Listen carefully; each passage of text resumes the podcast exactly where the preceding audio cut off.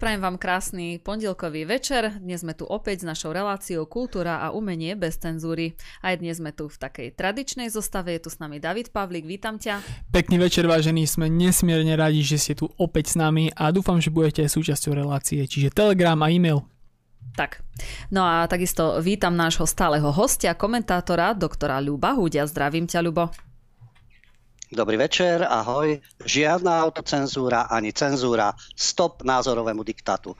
To je v každej našej relácii princíp. Tak, presne.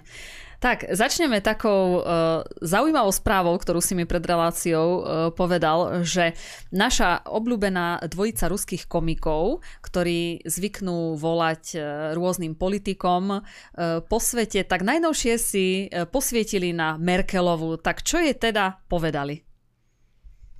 Je to taká čerstvá správička. Ono sa to došlo k tomu v januári, v polovici januára, ale teraz tá správa je v médiách. E, nemohli to poprieť ani v mainstreame, dokonca aj sme to zverejnilo. Vovan a Lexus, čiže ľudia, ktorí majú zmysel pre humor, ale v našom prípade politicky nekorektní. Lebo vieme, naši stand-upisti a komici, e, to je permanentne buď Putin, buď Fico, pochopiteľne, a nikdy nie, nikdy sa nedotknúť pre Boha niekoho z Európskej únie, niekoho z NATO, nebo aj Čaputovej, ešte Matovič, no dajme tomu, ale ostatní úžasná vláda. Takže tam je tá cenzúra, autocenzúra úplne jasná. No vo Lexus to majú opačne. Oni si zase podávajú tých, ktorí sú u nás nedotknutelní. My sme spomínali, ako si ich vystrelili telefonát, samozrejme, a sa predstavia ako niekto, niekto úplne iný štátnik nejaký a takto sa im podarilo dostať polského prezidenta Andžeja Dudu, Guterša ako generálneho tajomníka OSN Macrona a podobne, Borisa Johnsona. No a teraz v januári pekne zavolali Angele Merkelovej.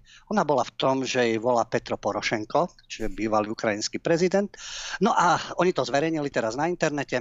Telefonicky sa jej prihovorili, pýtali sa na rôzne otázky. Jediné, čo jej bolo nepríjemné o jej dôchodku, to odmietla odpovedať, ale ona si bola v tom, že Porošenko, takže rozoberali vojnu na Ukrajine a hovorila o tom, ako Západ bude podporovať samozrejme a že sú priatelia a že chcú pomôcť a podobne. No, takto sa pekne porozprávali. Okrem toho dôchodku, tam už jej to bolo nepríjemné, takže už o tomto nehovorila. Takže títo vtipálkovia e, si urobili humor, ale veď humor si možno robiť z kohokoľvek. Ja si len neviem predstaviť, že by naši naši, teda humoristi, ktorí žijú na území Slovenska, stand-upisti a vtipalkovia a rôzne tie relácie, ktoré sú v rámci verejnoprávnej televízie, že by niekto zavolal Čaputovej a predstavil sa ako Zelenský, alebo ako Pavel, alebo ako Stoltenberg a podobne ako niekto z tohto tábora, že by sa s ňou rozprával, pýtal sa jej na niečo, ona by odpovedala, neodpovedala a bolo by to nepochybne vtipné, no alebo Hergota osloviť, alebo kohokoľvek z tejto politickej scény, napríklad zavolať šéf-redaktorovi dajme tomu denníka N a predstaviť sa, že Zelenský a ďakuje za podporu, ktorú pravidelne, teda mediálne denník N dáva Ukrajine a Zelenskému. Ale ja viem, t- taký humor sa nesmie robiť, lebo cenzúra a autocenzúra. No ešte šťastie, že existujú aj iní, ako Vovana Lexus a môžeme sa zasmiať aj z tzv z tzv. veľmi kultivovaných západných predstaviteľov. Mm-hmm. Mňa, len, mňa by len zaujímalo, odkiaľ majú tie telefónne čísla, lebo oni vždy volajú na také súkromné priame linky, takže oni musia mať veľmi dobrú podporu v takých vnútrovládnych kruhoch si myslím, lebo fakt ako získať súkromné čísla e, na tých ľudí, tak to tiež nie, nie je sranda. Nepochybne, samozrejme, veď e, ako médiá hlavného prúdu ich obvinujú, že sú provládni. No u nás sú zase humoristi provládni a pročaputovskí, takže tiež si myslím, že keby e, sa o niečo pokúsili voči tej druhej strane, ktorú oni kritizujú, asi by sa tiež dostali k tým informáciám. No a Vovan a Lexus zase, zase majú takisto svoje informačné zdroje. To je, je len o tom, že ten humor môže byť obojstranný, nie len jednostranný. A keďže u nás je v rámci autocenzúry presne stanovené, z čoho sa môžeme smiať a z čoho by sme sa už nemali alebo nesmieme, pochopiteľne, no tak poteší, keď existuje aj niekto, kto si robí opačný humor. No, presne tak. Dobre, poďme teda na, na, späť k nám. My sme už e, predtým spomínali seriál Iveta, ktorý je teraz taký v úvodzovkách veľmi populárny, skôr by som povedala veľmi pretláčaný. A ty si mi dal teraz avízo, že že tento seriál končí alebo skončil, tak ja neviem, ako, ako, ako to berieš? Si v poriadku alebo si veľmi smutný z toho? Prežiješ to? Áno, prežil som to 8 týždňov, ja viem, že to malo sledovanosť, popularitu. V časopisoch sa rozoberá hlavná predstaviteľka tejto Ivety Alžbeta Ferencová. Bude v ďalšom seriáli a je okolo toho uh, veľké, veľké halo a veľká propagácia, ako my hovoríme, PR, kampaň, samozrejme promo a podobne. No, uh, ten seriál vyvolal rôzne reakcie. Aby som len uviedol na začiatok, pretože my sa budeme venovať aj našej obľúbenej režisérke Čengel Solčanskej a úžasný film, prvý lesbický film slovenský Služka, tak to vieme, že to teraz rezonuje a dominuje v mainstreame, lebo to sú úžasné umelecké diela. Prečo by sme sa na ne nepozreli aj bez autocenzúry? A cenzúry. E, voľa kedy bolo angažované umenie, nie voľa kedy, to je aj dnes. A to angažované, angažované umenie e, je definované, že to je umenie, ktoré vychádza z danej spoločensko-politickej situácie a slúži politike a má propagandistický charakter. A to sa spájalo samozrejme s obdobím socializmu a budovania socialistickej spoločnosti. E, v 50. rokoch 20. storočia to prepuklo najviac socialistický realizmus. A tam boli vždy hrdinami teda ľudia, buď e, to boli robotníci, rolníčky, no pracujúca inteligencia ešte veľmi nie, alebo teda naklonená marxisticko-leninským myšlienkam a pracovné kolektívy a pracovné rekordy a tak ďalej. E, to bolo to budovateľské úsilie a to bolo angažované umenie tí, ktorí nakrúcali také filmy, hrali v nich dokonca, hral v takom, uh, hrával aj Marvan, ktorý hrával v prvej, uh, za prvej republiky rôzne úlohy. Keďže bol pod tlakom, tak samozrejme aj Vlasta Burian v jednom takom hral o kolektivizácii a to bolo angažované umenie. No a potom prišli samozrejme roky normalizácie a tam zase bolo to angažované umenie a hlavnou hrdinkou bola predavačka v predajni, čo je ako žena práce, ale zároveň bola aj morálne a eticky na úrovni, e, predseda Národného výboru alebo šéf okresného výboru strany, alebo teda e, takíto hrdinovia boli samozrejme aj iní, ale toto bolo také angažované, že toto sú tí hrdinovia a s tými sa stotožňujeme a s ich pohľadom na svet a a na tie spoločenské pomery. Ale to angažované umenie je stále. Dnes sa to presunulo. Ono, spametali sa teda, no spametali. Vytvorili si takú svoju definíciu, aj títo noví predstavitelia umenia po novembrového. A v 2015 bolo také stretnutie v Košiciach, kde uvažovali, či potrebujeme dnes angažované umenie. A definoval to výtvarník a organizátor tohto projektu Tomáš Makara a hovoril o tom, že to angažované umenie e, má byť, samozrejme, ale nemá slúžiť jednej strane či režimu.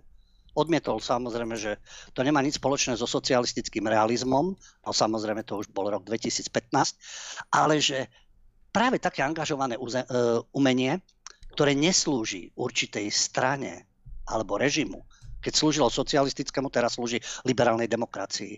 Neslúži jednej strane, slúži tým stranám, ktoré teda budujú ten liberál, tú, tú liberálnu degeneráciu. Slúži tým stranám, tu jedno, či sa volajú PS, alebo sa volajú Oľano, alebo za ľudí, alebo Saska a podobne, ktorí samozrejme prikyvujú na všetko, čo prichádza z Bruselu a Washingtonu. Tým slúži umenie, ale vraj cieľom, a bodaj by to tak bolo, toho angažovaného umenia, keď si ho v tom 2015 sa snažili definovať, takže má podporovať kritické myslenie pomocou umenia a občianského aktivizmu.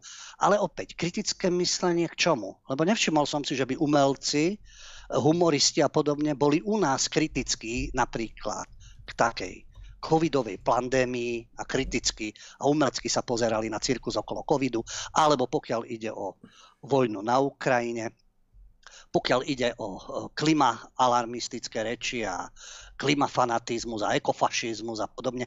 Aspoň urobiť si z toho humor alebo niečo na ten spôsob. Takže kritické myslenie opäť len tým jedným vytýčeným smerom.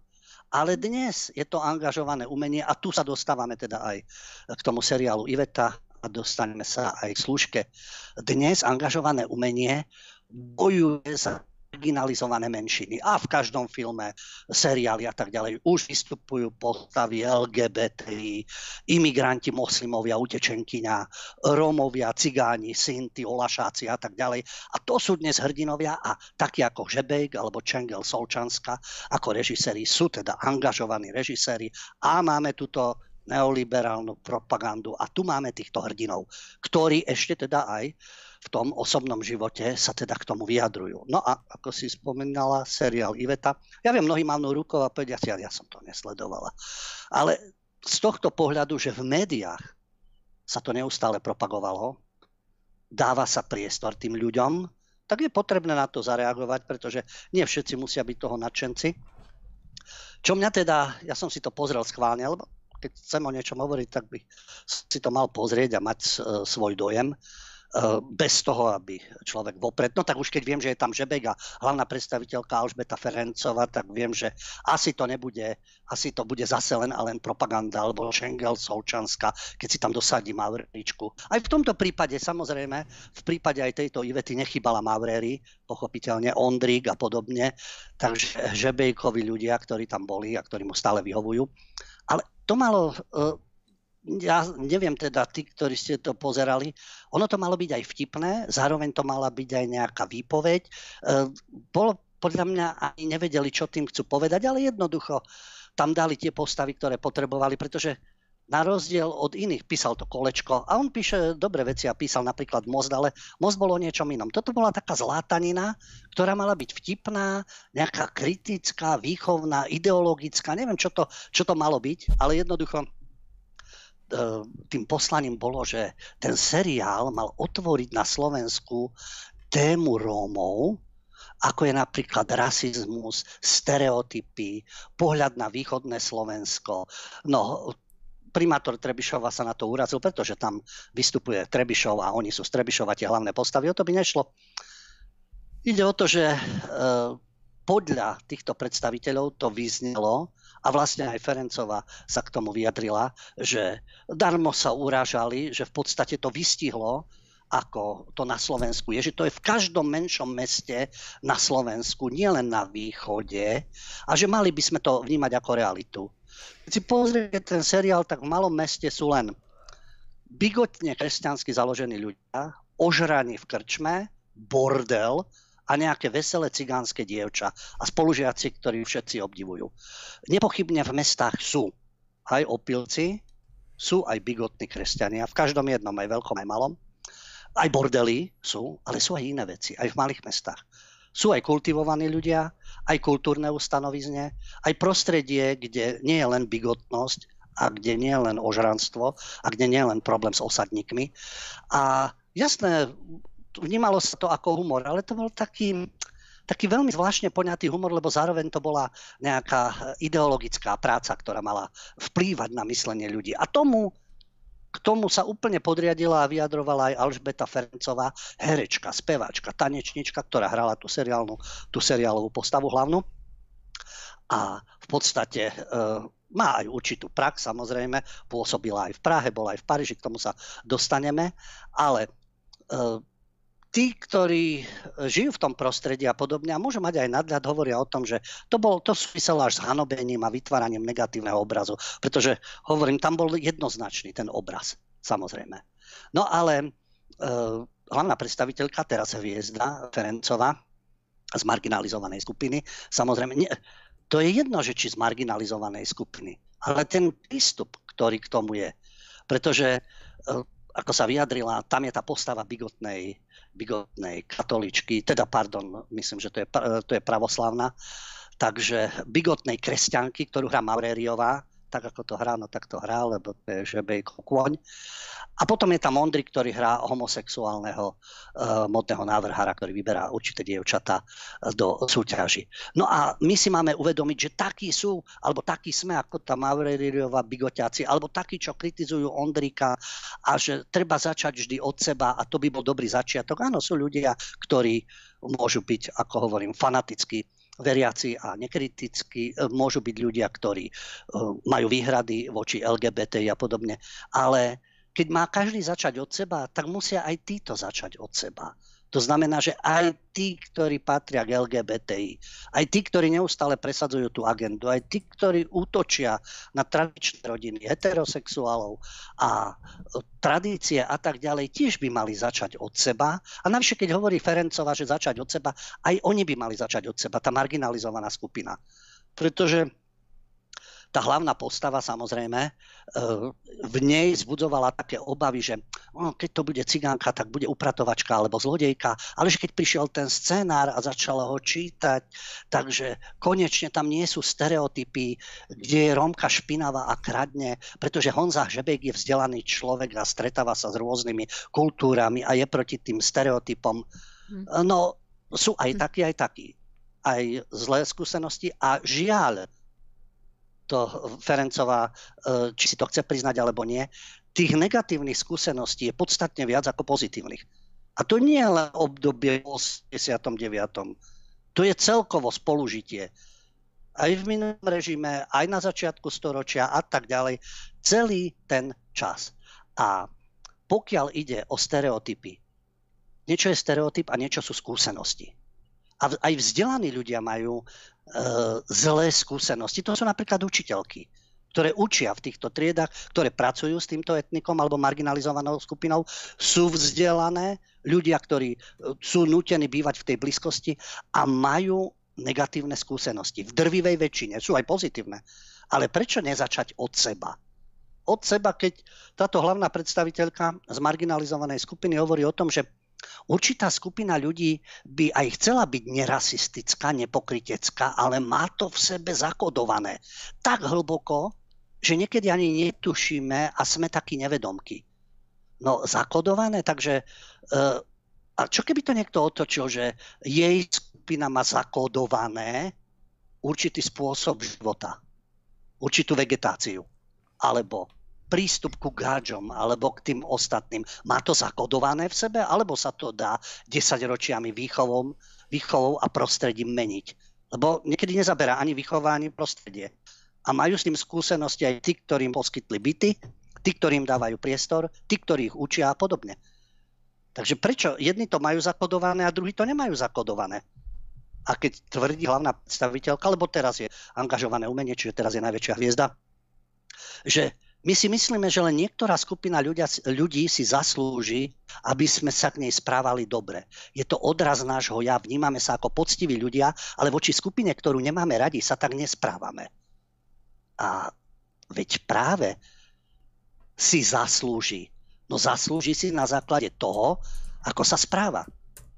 Ako žije, akým spôsobom života. Aký vzťah má k prostrediu, v ktorom žije, aký vzťah má k iným ľuďom Takže e, tu nejde o to, či e, máme radi alebo nemáme radi, pretože dalo by sa to aj opačne. Tá druhá skupina, ktorá má rada, nemá rada. Čo je zaujímavé, keď to hovorí táto hlavná predstaviteľka, čo si kto zaslúži, či sa máme radi, nemáme radi, kto má čo zakodované, tak okrem toho, že ušla, teda, ušla z toho prostredia, kde bola, teda v Prešove, samozrejme odišla, chvíľa, chvíľu žila v Prahe, potom v Paríži kde hovorí Paríž, kam som išla neskôr, ma nakopol. Je to mesto, kde ma najviac akceptovali výzorom. Milujem tú rôznorodosť, ktorá vás inšpiruje robiť nové veci.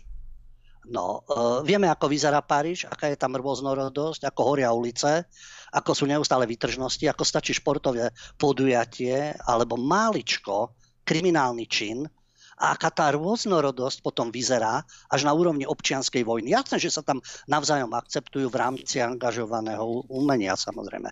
Rôznorodosť, pestrosť. Ale to spolunažívanie ako si cez rôzne tie zabíjania, atentáty, znásilnenia a podobne, výtržnosti a e, zásahy, kam majú problém pri policajti alebo zachranári alebo požiarnici, to neviem, či toto nakopáva práve tých, ktorým záleží na Francúzsku. Asi ich veľmi nenakopáva. Ale Madame zažila iné prostredie, takže nás bude poučovať o Paríži, o Prahe. No a dnes žije v Českom Liberci, samozrejme v peknom podkrovnom byte, čo je, eh, keď sa o tom písalo, to je veľmi zaujímavé, v severskom štýle v nordickom štýle. No tak je pekné, to je rôznorodosť, že príslušnička marginalizovanej skupiny z Prešova dáva doma prednosť severskému štýlu, nordickému, ale žiť v peknom prostredí, však v peknom byte a bez toho, aby ju obklopovali tí, ktorých obhajuje, to by bolo zaujímavé. A to tu neustále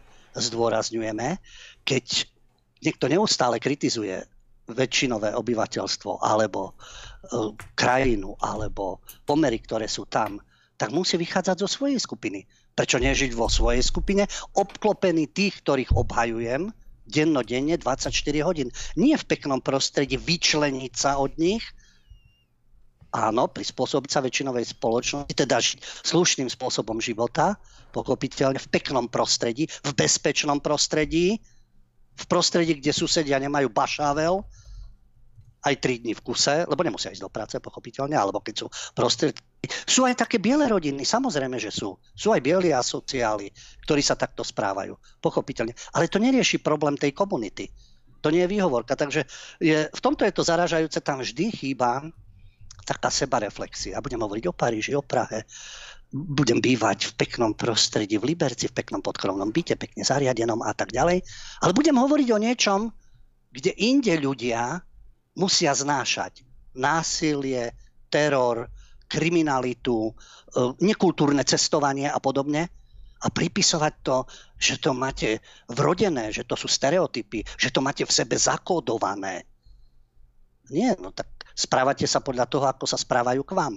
No ale tieto osoby, samozrejme, že Beck, takisto Ferencov a podobne, tí žijú v inom prostredí. Vo filme to vyzerá ináč, samozrejme. Tam sa to prez- prezentuje úplne ináč. Ale v realite to opäť vyzerá opäť úplne iná. Takže, a nechcem byť zlý, uh, keď opisujú, ako Ferencova má doma celú stenu, kde je veľká knižnica, a to je pekné, tak by to malo byť. Ja nepochybujem o tom, že aj poslanci, europoslanec Polák, poslanec v Slovenskom parlamente Polák z marginalizovanej skupiny Biháriova, Biháriova, bývalá šéfka PS, majú doma knižnice. O tom nepochybujem. Ale mnohí z nich nemajú doma knižnice. Pretože keď sú aj rôzne relácie a zábery, vidíte aj bohatých cigánov, olašských cigánov, e, Rómov a tak ďalej, ak chcete to pomenujte, a tam knižnicu nevidíte. Takí cigánsky diabli, krásny dom, lustre, čo chcete, vybavené, vyobliekané, prostredie, stoly, všetko, čo chcete, pomaly zlatým príborom, ale knižnicu tam nenájdete. Ťažko by ste hľadali knižnicu alebo niečo podobné, takže e, treba byť trošku seba kritický a e, takisto ako keď si poviem áno, čo Ferencová rada zdôrazňuje, áno, aj medzi väčšinovým obyvateľstvom sú ľudia, ktorí nemajú knižnicu, nečítajú, nie sú kultúrni, sú násilní, žijú asociálne a tak ďalej. Nebudem tvrdiť, že takí nie sú. Ale netvoria väčšinu obyvateľstva ani polovicu. Ani trište. Sú takí v každom národe. Ale v tejto marginalizovanej skupine prečo neustále? A to stále opakujem, ale ter- je to nutné opakovať, lebo hneď sa vytiahnu paragrafy a stereotypy a rasizmus a tak ďalej. Ale veď to je životný štýl, to sú skúsenosti, zlé skúsenosti, vybývanie bytov a tak ďalej. Už len tak, keď si zoberieme, ja viem, v Liberci v peknom bytiku je to iné ako na Luniku 9, kde momentálne zúri ex, e, epidémia žltačky. Prečo asi?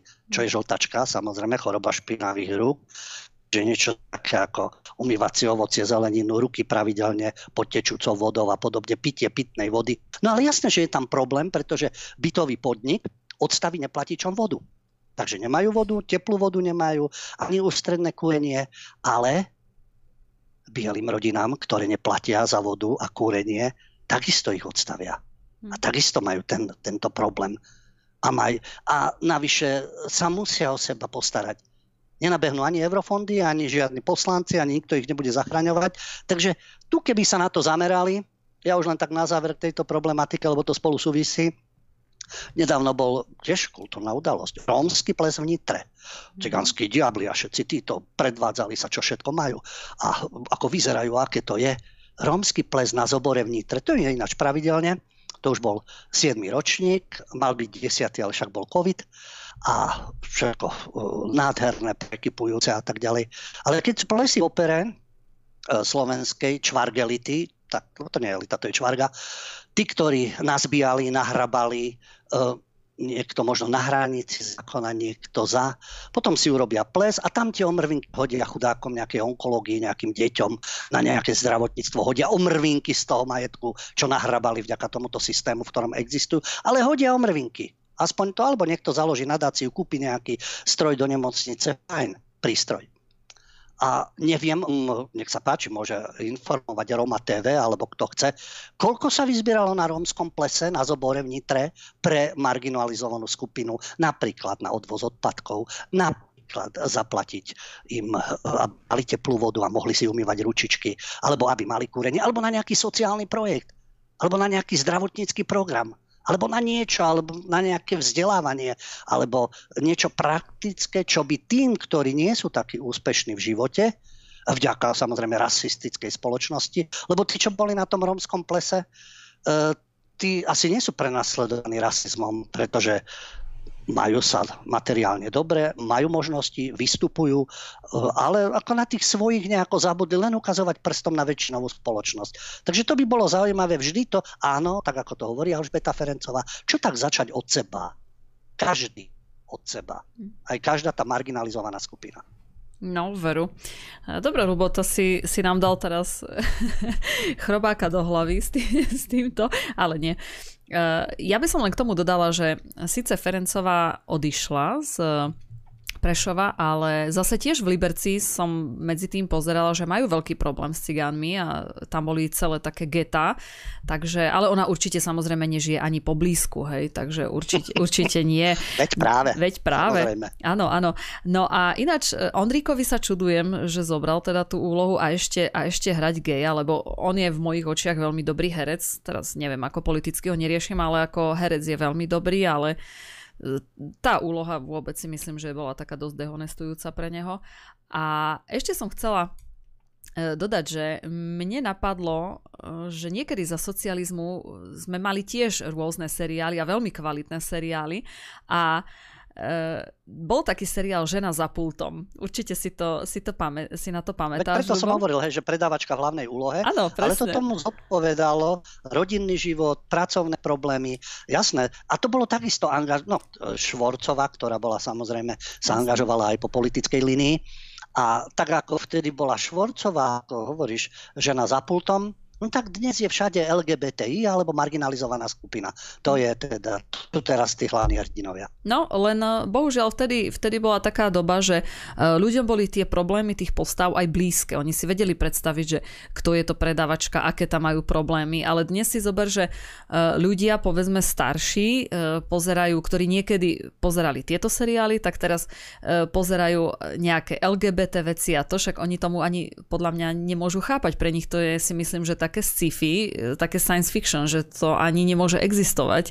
Takže niekedy boli tie, tie seriály tak stavané, že naozaj tí ľudia si, si to radi pozerali, lebo sa našli v tých seriáloch. Ale teraz no, tak máme tu proste iné priority a iné, iné hodnoty samozrejme dnes. E, dobre, a s tým súvisí aj ďalšia naša, naša správa ktorá pochádza síce z Británie, ale najnovšie, ak by ste, ak náhodou čítate Tolkien alebo Orwella, tak musíte dávať pozor, lebo v Británii už budete e, za extrémistov. No a to vyhlásil protiteroristický program Prevent. Tak ľubo, aj ty si teda terorista najnovšie? Teda extrémista, nie terorista, extrémista. extrémista. Ja si myslím, že extrémista, terorista a podobne, zrejme bude aj Šimečka. Um, mladší asi to čítal, myslím, nie Tolkien, ale Orwella 1984, lebo tam britský protiteroristický program Prevent označil aj toto dielo, že keď čítate, a poviem si ďalšie, a v jednej teda tej relácii, uh, to bolo ešte u Harana, tam sa Šimečka starší oháňal Orwellom a Romanom 1984. To sa teraz všetci. Ale Šimečka ho mal v ruke, takže neviem podľa britského protiteroristického programu, pretože tento protiteroristický program skúmal knihy, filmy, televízne relácie, ktoré zodpovedajú uvažovaniu krajne pravicového extrémistu. A to je dokument, to si zaplatili daňoví platcovia samozrejme, lebo to je uh, ako protiteroristický program v rámci teda britských, britskej e, výskumnej, informačnej a komunikačnej jednotky. kde sa dopracovali k tomu, že negatívne diela sú Pán prstenov od Tolkiena, Krásny nový svet od Aldusa Huxleyho, Tajný agent od Josepha Conrada, 1984 od Orwella a dokonca aj básne Chestertona. A sú tam aj diela Shakespearea, Kiplinga, Edmunda Burka a podobne. Takže údajne aj tieto diela propagujú krajne pravicoví extrémisti na internete, keď ponúkajú, že čo, čo treba prečítať. Denník Daily Mail o tom informoval, teda o Tolkiena cez Orwella až po Konrada, že čo teda e, predstavuje nebezpečenstvo a e, Andrew Roberts, to je moderátor a historik britský, hovorí, tam sú diela, najväčšie diela e, v rámci západnej literatúry a v niektorých prípadov ako tajný agent od Joseph Conrada kritizuje, kritizuje terorizmu. Burke, Huxley, Orwell, Tolkien boli protitotalitnými spisovateľmi a teraz zrazu reprezentujú nejaké nebezpečenstvo. Douglas Murray, to je spisovateľ, ktorého tiež e, program Prevent, jeho knihu, označil, že takisto hrozí pravicové nebezpečenstvo, ultrapravicové, ako čítate.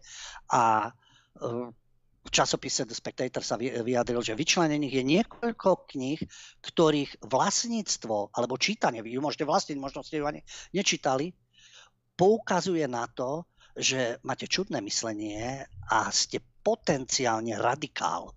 No a ministerstvo vnútra, ktoré spustilo tento program a dospelo k tomuto názoru, tak hovorca sa vyjadril, že to je program, ktorý, tento Prevent, on má zabezpečiť, aby sa predchádzalo hrozbe islamského terorizmu, ale aj, aby sme boli ostražití voči novým hrozbám.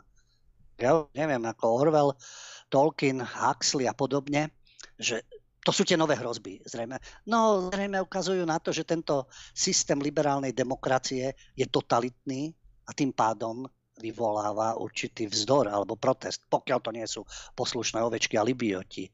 Takže ministerstvo vnútra tvrdí, že to je dobrý program, že tým oni chránia krajinu pred hrozbami, ktoré predstavuje terorizmus. Nielen islamský, ale aj tieto nové hrozby. Takže pozor. Huxley, Orwell, Tolkien, dokonca aj Shakespeare, tam máte momenty, ktoré vás môžu radikalizovať. Lebo začnete pochybovať o tom, že o čom je tento systém, k tomu vládne a čo sa snaží s obyvateľstvom urobiť a ako ním manipulovať. Takže dospeli do tohto štádia spisovatelia, ktorí boli proti totalite. A či to nebude tým, že oni sú dnes už totalita, nie tí spisovatelia. Tí, ktorí odsudzujú tie knihy, majú tieto preventívne programy a špeciálne jednotky, ktoré sa tým zaoberajú a ministerstvo vnútra, oni už predstavujú totalitu. Preto sa asi boja týchto autorov.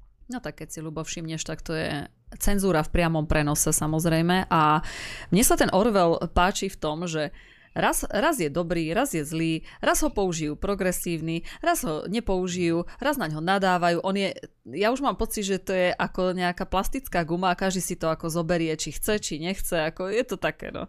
Už, ten, už keď počujem niekde... Každý, to, každý to vidí u toho druhého. Presne. A nevníma to. Vieš, Šimečka starší to bude ukazovať, že to, je, to, to, to hrozí od alternatívy, to hrozí od tej scény. A neuvedomuje si, že jeho denník, kde pravidelne vystupuje, to je to nebezpečenstvo manipulácie, diktátu, novoreči, newspeaku a rôznej tej kontroly obyvateľstva a eliminácie rôznych tých neposlušných. Lebo on to vníma na iných režimoch. A že on buduje tento režim a slúži mu, to už nevidí. Lebo on to nastavuje to zrkadlo tým iným, ale sám sa do toho zrkadla nepozrie. A takto je to aj s tou literatúrou a britským ministerstvom vnútra, ktoré poukazujú na hrozby, nebezpečenstvo a oni sú takisto v rámci toho programu tým nebezpečenstvom hm. pre väčšinu obyvateľstva. Tak on sa do zrkadla samozrejme nepozrie, pretože tam by aj tak nič nevidel, lebo má, má oči zalepené peniazmi. ťažko, by, ťažko by tam niečo uvidel čisté. Dobre, tak poďme na ďalšiu teda informáciu, čo tiež samozrejme nadviazuje na to. E, dnešní mladí sú dezorientovaní. No a e, hovoril o tom uh, Ivan Martin Heroes z, zo skupiny Plastic People. Sice to už bolo dávnejšie, ale Lubo chcel si to teda spomenúť, tak nech sa páči.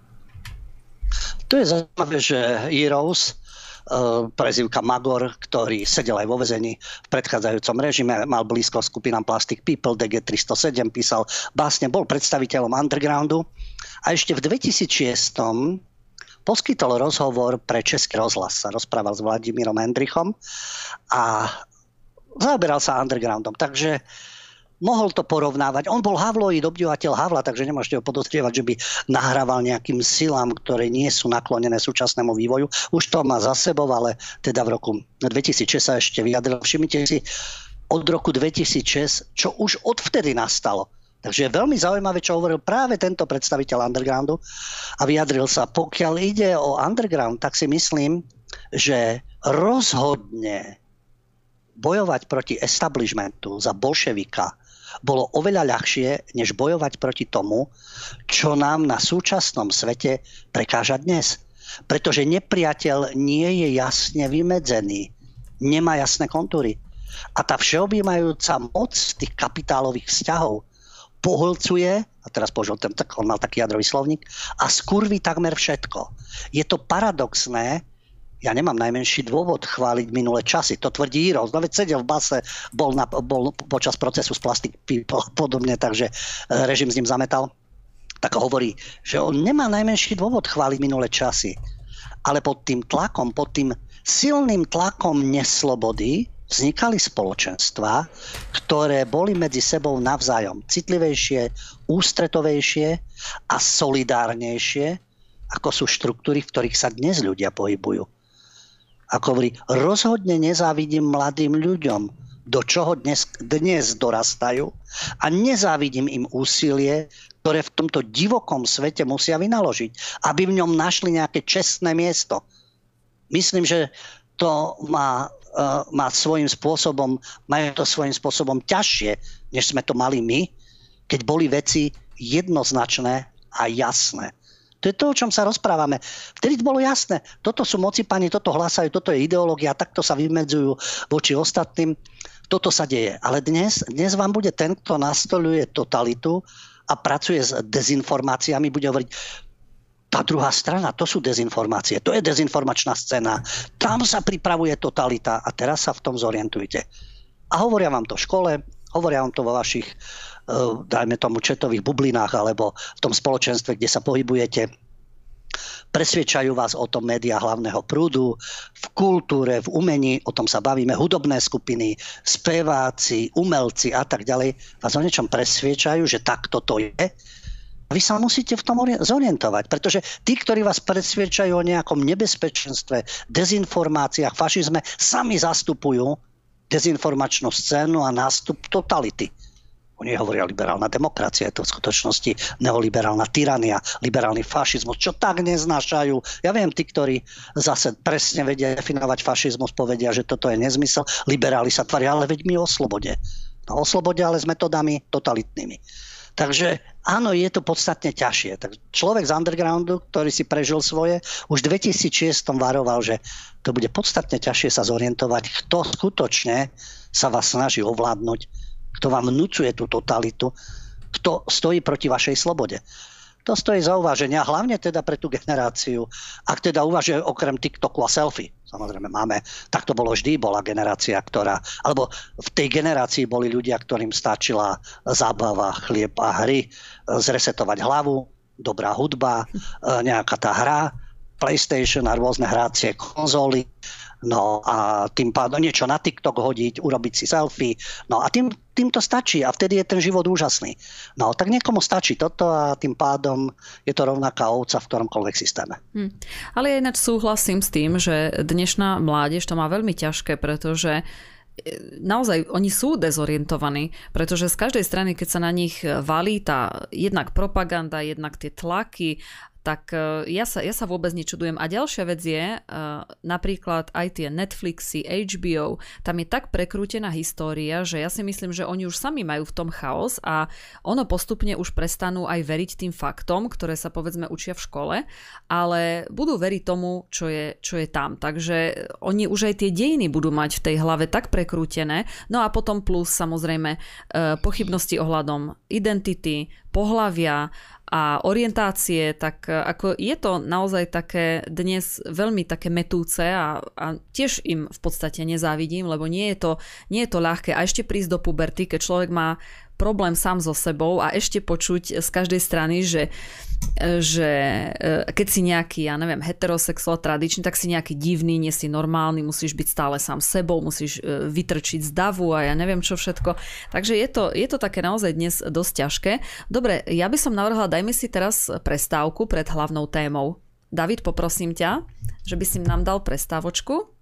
Tak sme späť po krátkej prestávke, no a pôjdeme už na našu hlavnú tému, ktorou je taký zvláštny rozpor v skupine Pink Floyd, čo je samozrejme veľmi známa, e, známa skupina s dlhou tradíciou, ale ako vidíme aj tam e, v rámci skupiny môžu vznikať e, obrovské názorové problémy a rozpory, takže, takže Lubo, pod nám porozprávať, čo tam, o čo tam teraz ide. Chceli sme ešte, ale spomenuli sme to, len sme sa k tomu nedostali to angažované umenie súčasné Mariana Čengel Solčanska v súvislosti so slúžkou, film Slúžka. Takisto to má ako kladné hodnotenie a obdivované to je ako prvý slovenský lesbický film a už tu máme angažovanosť. A ono, eh, keby to zodpovedalo tomu, z čoho, to, eh, z čoho vychádza, z akého diela vychádza ten film, že si vytvorí Solčanska nejaký svoj lesbický príbeh v poriadku, ale toto, toto je zase manipulácia a klamstvo. Je to film, ktorý teda scenár napísala e, Solčanská a Hanna Lasicová podľa jej knihy. Samozrejme, že hrajú Mauréry, Aňa Geislerová, Vica Kerekeš, takže presne táto zostava. A to je o tom, ako slúžka Anna a pánska Tvera Resi e, majú svoj vzťah. Celé je to teda postavené preto je to označené za prvý slovenský lesbický film. Všetci muži sú absolútne negatívni, to je samozrejme, eh, a sexuálne zneužívajú a sú bezohľadní. Ale veď sú také typy, samozrejme, ale toto je úplne programové, aby bol jednoznačný obraz. Ale v čom je to, je to zavádzajúce? Zavádzajúce je to v tom, že ten román, ktorý napísala Hanna Lasicová, hovorí o príbehu e, reálnej ženy.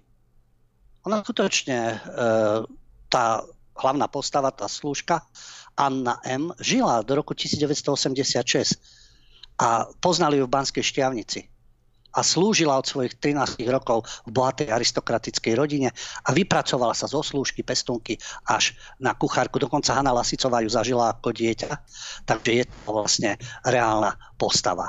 Ale v tom príbehu sa samozrejme slúžka zamiluje do céry svojich pánov sú tam milostné scény a tak ďalej.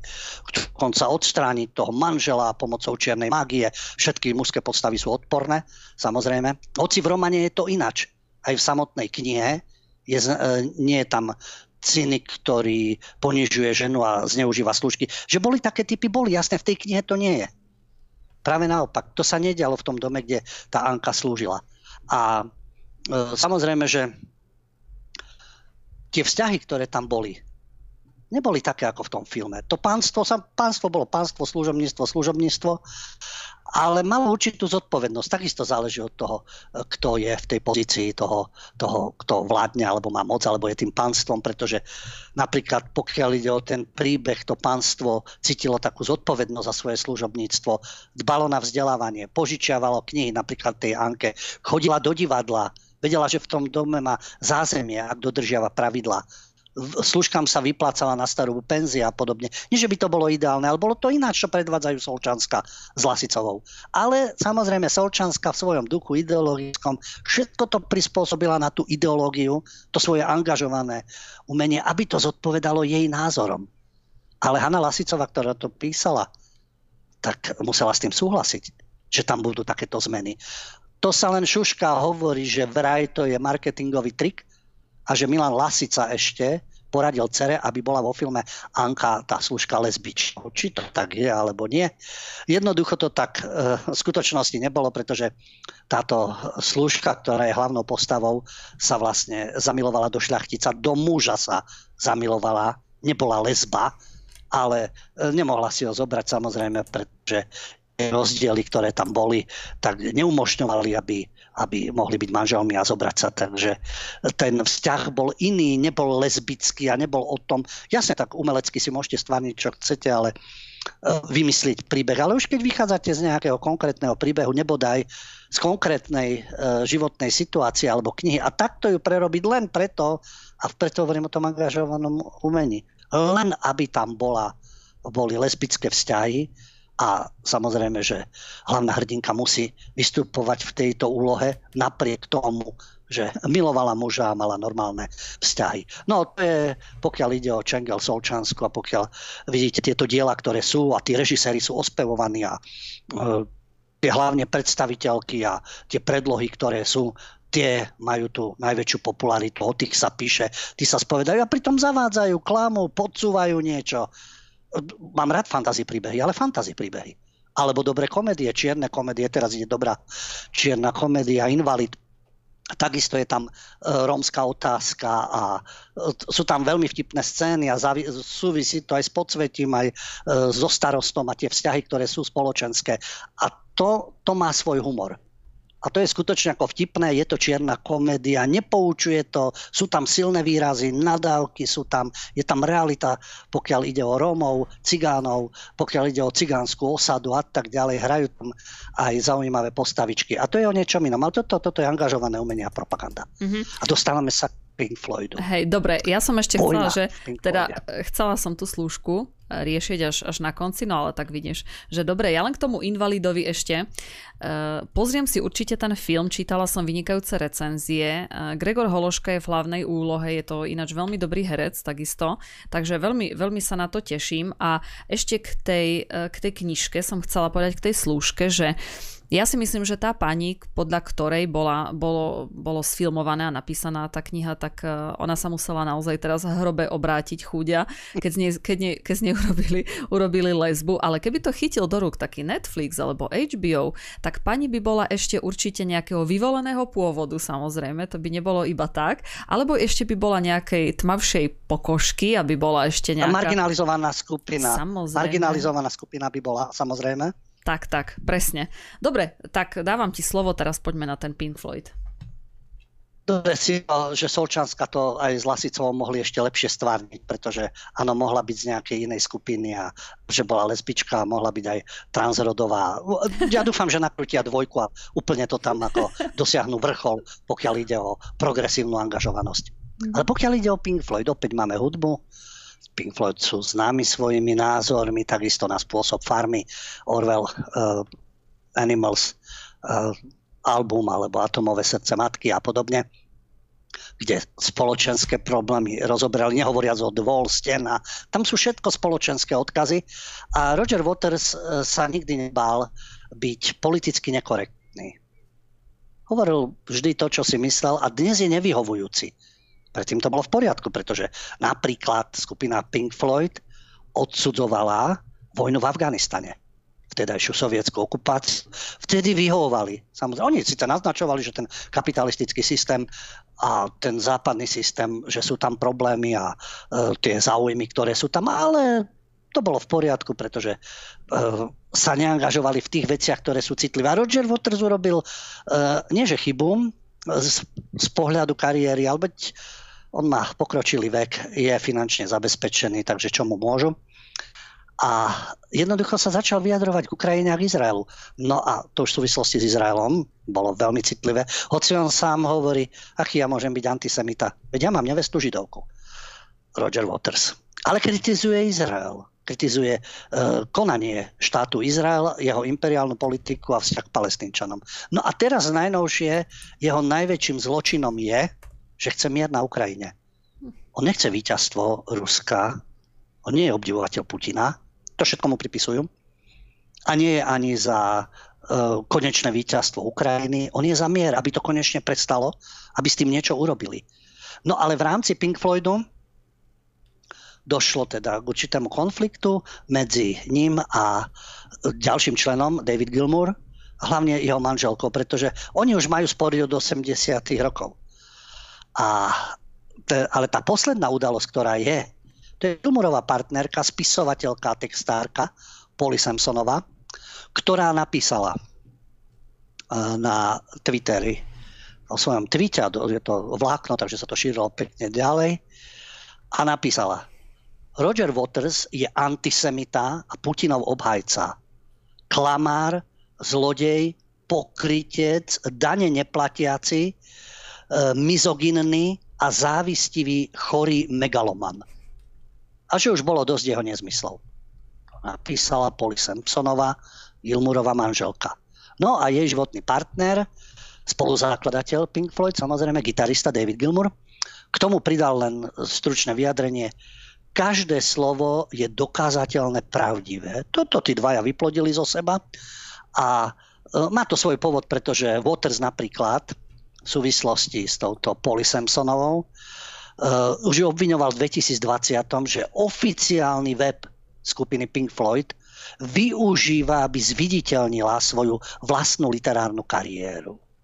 No ale tentokrát to dospelo do, to, do takéhoto štádia, No to už sú najhoršie samozrejme. Čo už môžete aj horšie povedať, že je niekto antisemita? A Putinov obhajca. To už horšie. Keby bol pedofil, to sa prepáči. Vieme, to už sa dnes toleruje, že by mohol byť pedofil. No tak máte chuťky, ale možno nikomu neubližil. To už je možné e, drogový dealer, ale už sa poučil. Môžete byť čokoľvek. Môžete byť sadistické zviera najhoršieho typu, ale pokiaľ ste ako politicky korektní, tak vám je odpustené. No ale skúste kritizovať Izrael, a nebodaj Zelenského. No a do tohto štádia to dospelo v rámci Pink Floydu. Počuli sme teda, čo skonštatovala uh, Polly Simpsonová.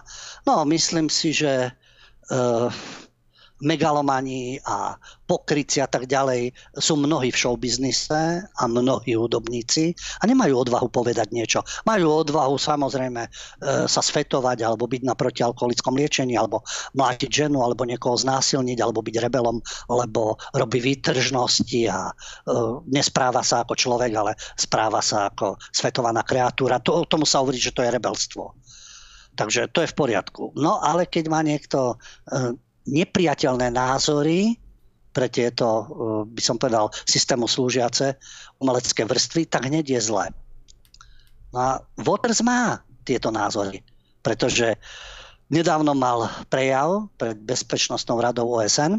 On vystúpil na žiadosť Ruska, ale vyzval na zastavenie vojny na Ukrajine. A uviedol, že akcie Ruskej federácie sú nelegálne a odsudil ich. On sa pripojil prostredníctvom videa zo Švajčiarska a mal ten prejav v rámci Bezpečnostnej rady OSN. A hovoril teda o miery a hovoril o Ukrajine a zdôraznil, že invázia e, Ruskej federácie na Ukrajinu bola nelegálna. Čo odsúdil, ale hovorí, takisto nebola nevyprovokovaná. To znamená, že bola vyprovokovaná preto, čo najsilnejšie odsudzujem týchto provokatérov. No to sú kacírske reči. Áno, je vojna, áno, ten, kto vtrhol na územie Ukrajiny, je Rusko. Otázne je, prečo práve v tomto čase a komu to vyhovuje. A že zohrala úlohu určitá provokácia. A kto sú títo provokatéry, to majú rovnako na svedomí ako to, čo sa dnes deje na Ukrajine. A v rozhovore pre Berliner Zeitung uviedol, že Západ má ohľadne ruskej pozície vymité mozgy. Zaujímavé. To vieme, že tuto by si nikto nedovolil niečo takéto nahlas povedať. Myslím z oficiálnej politickej scény a e, z hlavného mediálneho prúdu. Roger Waters je známy, že kritizuje západnú politiku. A kritizoval Izrael ako genocidný režim. Preto má byť antisemita.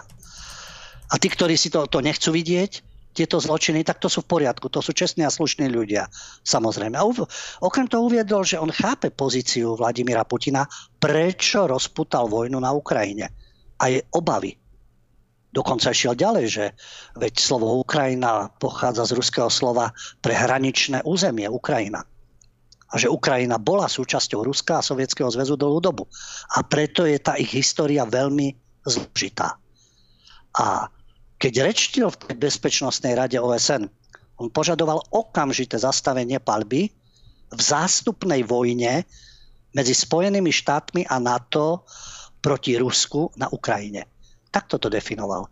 Zástupná vojna, čo je všeobecne známe, len niekto má odvahu to povedať, niekto nie, že to je vojna medzi NATO a USA a Ruskom, ale na území Ukrajiny. 14,5 minúty mal tento jeho prejav a Water sa vyjadril, že hovorí menom mlčiacej väčšiny, ktorá chce žiť v miery. A zabezpečiť život pre seba, pre svojich blízkych e, v miery. A niektoré médiá samozrejme tvrdili, že Waters vlastne hovoril menom Ruska, ale on v tom prejave, keď ho počúvate, alebo ja ho môžem teraz prostredkovať, ale každý si ho môže pozrieť, prečítať, ukazuje, že nehovorí v mene Ruska. On hovorí v mene tej teda väčšiny mlčiacej, ktorá sa obáva, že vaše vojny zničia planetu, ktorá je našim domovom. A budeme obetovaní na oltár dvoch vecí. Vojnových ziskov, ktoré plnia kapsy veľmi malého počtu a hegemonický pochod jednej či druhej ríše smerom k unipolárnej svetovláde. Tu je to dôležité, hegemonický pochod k unipolárnej svetovláde my stále počujeme, to je Rusko, Ruské imperium.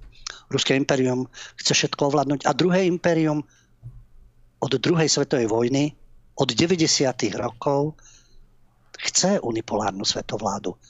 A to druhé, to druhé hegemónium, alebo teda tá druhá ríša, tu má tých svojich predstaviteľov, no voliči si ich zvolili, no bohužiaľ, veď vidíme tých kačerov, naďov, Hegerov podobných a v parlamente, čo sedia v Európskom parlamente, takto si ich zvolili. Oni takisto pracujú na tom, aby tá ríša vládla a bola unipolárna svetovláda. No ale slovo Watersovi, ktorý hovorí, ale táto cesta vedie ku katastrofe. A my po tejto ceste máme vo svojom kufriku to červené tlačidlo a čím ďalej po tej ceste pôjdeme, tým viac sa blížia tieto, tieto šteklivé prsty k tomu červenému tlačidlu. A potom sme všetci v Armagedone. A preto on sa najprv pýtal všetkých piatich členov Bezpečnostnej rady, stálych členov teda, čo je Čína, Spojené štáty, Rusko, Francúzsko a uh, Spojené kráľovstvo, teda Británia. Aké sú vaše ciele? Aký je hrniec zlata na konci duhy? Väčšie zisky pre veľnový priemysel? Viac globálnej sily? Väčší kus globálneho koláča? Neznamená väčší kus koláča menej pre všetkých ostatných? No a on to porovnával, napríklad čo u nás teda nechcú vidieť naše médiá alebo naši umelci. On tam mal paralelu, že naši bratia a sestry na Ukrajine, ktorí sa nie vlastnou vinou ocitli v katastrofálnych a smrteľných podmienkach. Na Ukrajine sú to vojaci alebo civilisti, ktorí vlastne v tej vojnovej zóne čelia e, tej strelbe, tomu nepriateľstvu a tak ďalej. A, hovorí, a na druhej strane tí ľudia, ktorí trpia nevlastnou vinou, môže byť aj v New Yorku, ktorí sa ocitli v zúfalej situácii. A hovorí, možno aj keď celý život tvrdo pracovali, stratili pôdu pod nohami, nakláňajú sa na palube neoliberálnej kapitalistickej lode a spadli cez palubu a utopili sa.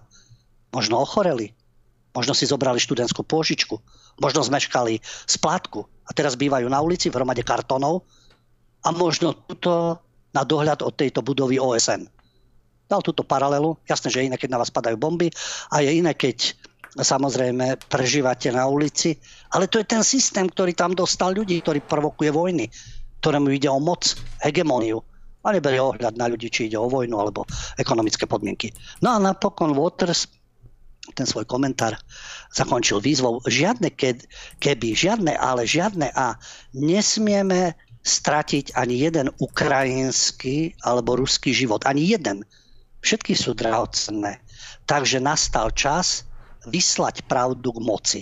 No a priamo prosil Bidena, Putina a Zelenského, aby zmenili kurz, aby vypočuli tu jeho prozbu aby tí tyrani súhlasili, že sa prestanú hrať nukleárnu hru.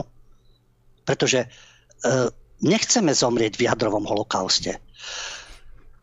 Žiaden z amerických hlavných denníkov, New York Times, Washington Post, Wall Street Journal, káblové televízie, CNN, MSNBC alebo Fox News neinformoval o týchto vyjadreniach Watersa. Veľvyslanec USA, OSN, Richard Mills, ten vlastne sa tak posmešne vyjadril, že ten Watersov prejav e, znel ako keby bol odborník na otázky kontroly zbrojenia alebo európskej bezpečnosti. Samozrejme, išlo o zosmiešňovanie, pretože on nie je odborník na tieto otázky, ale vyzýva k zmysluplnému konaniu a poukazuje na tom, kto sa na tomto najviac nabaľuje. Jasné, že také časopisy ako Rolling Stones a noviny Guardian napísali, že Waters vlastne e, mal proruský prejav a že šíri e, dezinformácia a propagandu, ale neviem, keď si to vypočujete, či sú toto dezinformácia a propaganda. Ja to zhrniem na záver. Uh, on okrem toho, že tam mal teda aj prejav, píšal, písal aj články o tomto konflikte a tie hlavné tézy, ktoré vyjadril, sú tieto.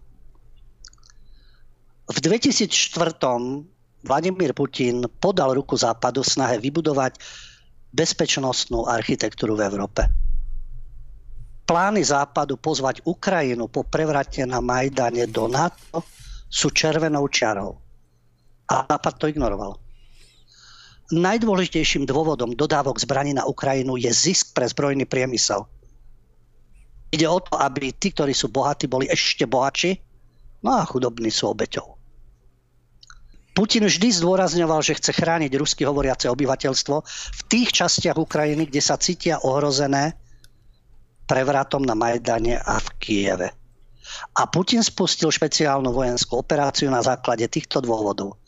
Zastaviť genocidu rusky hovoriaceho obyvateľstva Donbasu a bojovať proti nacizmu na Ukrajine. Otázky, ktoré si potom kladie Waters. Koľko účtujú USA Európanom za dodávky plynu? 5 násobok toho, čo platia americkí občania. Každý, kto má aspoň polovicu mozgu, môže pochopiť, že konflikt na Ukrajine bol vyprovokovaný. Všetko, čo sa snaží Waters dosiahnuť svojimi vyhláseniami je, aby ľudia pochopili, že naši bratia a sestry v Rusku nežijú pod represívnou diktatúrou. Nebojkotujem Rusko, to by bolo smiešné, ak by som z politických dôvodov bojkotoval nejakú krajinu, boli by to Spojené štáty americké. Sú hlavným agresorom západné vlády si musia uvedomiť, že všetci sme bratia a sestry. Počas druhej svetovej vojny sme videli, čo sa stane, keď sa niekto pokusí viesť vojnu proti Rusku. No, napriek tomu, čo povedal ukrajinský veľvyslanec Serhy Kyslicia pri OSN povedal, že nech pokračuje v brnkaní na gitaru, lebo tomu svedčí viac ako poučovanie Bezpečnostnej rady o tom, ako má robiť svoju prácu to náramne niečo pripomína, pretože to isté hovoril svojho času jeden z najväčších humanistov, budovateľov demokracie, jasnozrivých mozgov a podobne, čiže Václav Havel. To hovoril Karlovi Krylovi. Ty len hraj, Karle, ty len hraj. Mm-hmm. A oni klika rozhodovali a a určovali a manipulovali a rozdeľovali si majetky a žili si vo svojej bubline na úkor všetkých ostatných. A ešte sa tvárili, akí sú spasitelia. A oni im to všetko samozrejme zhltli aj s naviakom. Tí, ktorí ich obdivovali, tí, ktorí ich volili, médiá, ktorí o nich písali. Takže tak, ako hovorí dnes Serhý Kyslicia, Watersovi, aby len brnkal do gitary, tak to isté sa hovorilo už dávno predtým, v 90. rokoch, inému skutočnému umelcovi, ktorý netrpel ani cenzúrou, ani autocenzúrou. Nemusí mať ideálne názory a nemusí sa vám páčiť jeho hudba alebo jeho texty, ale tie jeho postoje sú jeho postoje. Niečo si vyžaduje doba, nie z čo je úspech. Nie to, čo vyhovuje momentálne mocným, ukladať si hlavičku na Bushovo rameno, keď dnes všetci majú plné reči toho, že a slúži Putinovi a napríklad Nohavica sme v kultúre a v umení nechce vrátiť to vyznamenanie a medailu. A čo stvárali tí predstavitelia v 90. rokoch, ktorí lozili do kongresu a kláňali sa všetkému americkému. A dodnes mnohí tí umelci niečo kritizujú, to, čo hovorí Waters, tak jedno, jednu ríšu kritizujú a druhú nevidia, čo stvára druhá ríša. Namiesto toho, aby presadzovali to, nech to skončí z jednej aj z druhej strany. Hm.